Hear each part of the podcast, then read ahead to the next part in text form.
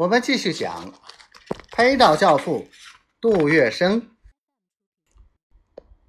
严老板海量能否给杜某一个面子，网开一面？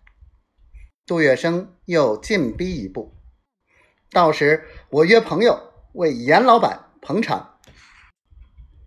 严老九原是摆下鸿门宴，让这位刚出道的尝尝他的威势，不料。杜月笙从容自在，以守为攻，既是上门请罪，又不卑不亢，不失黄门身份，不由得暗暗佩服。他一扬手，哈哈大笑起来。不愧是黄老板的门下，好说好说。他回头招呼当差的，看茶。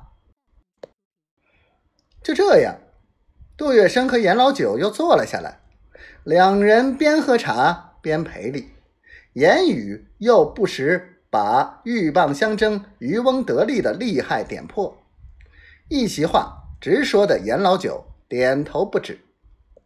最后，严老九满意的说：“承蒙你如此讲义气，再有黄老板的面子，这件事就既往不咎了。”如此，乐声告辞了，送客。一场风暴就这样烟消云散了。当时在场的无一不为杜月笙捏着一把汗，江照明更是佩服的五体投地。人的一生会遇到很多次危机，这些危机对于每个人来讲。就是一道道坎儿，而对这些坎儿，必须得一步步小心谨慎的跨过去。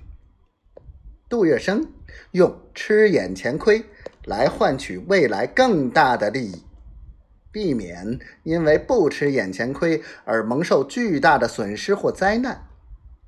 他带领徒弟上门请罪，可以说是一种以退为进。以守为攻的策略，临危不惧，而且勇敢的面对，同样是杜月笙一贯的办事风格。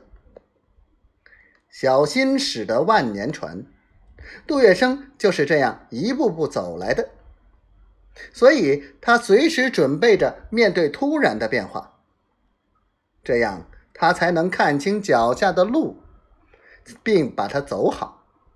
从江照明惹祸这件事上可以看出，杜月笙的心机与城府已经大有进步。回到同府里，江照明不仅对杜月笙感激不尽，而且把这件事添油加醋，吹得天花乱坠。凭着一张巧嘴，杜月笙在英法租界声名鹊起。他既能单枪匹马的和严老九去较量。他也已经有资格和黄老板、年老九一辈人物相提并论了。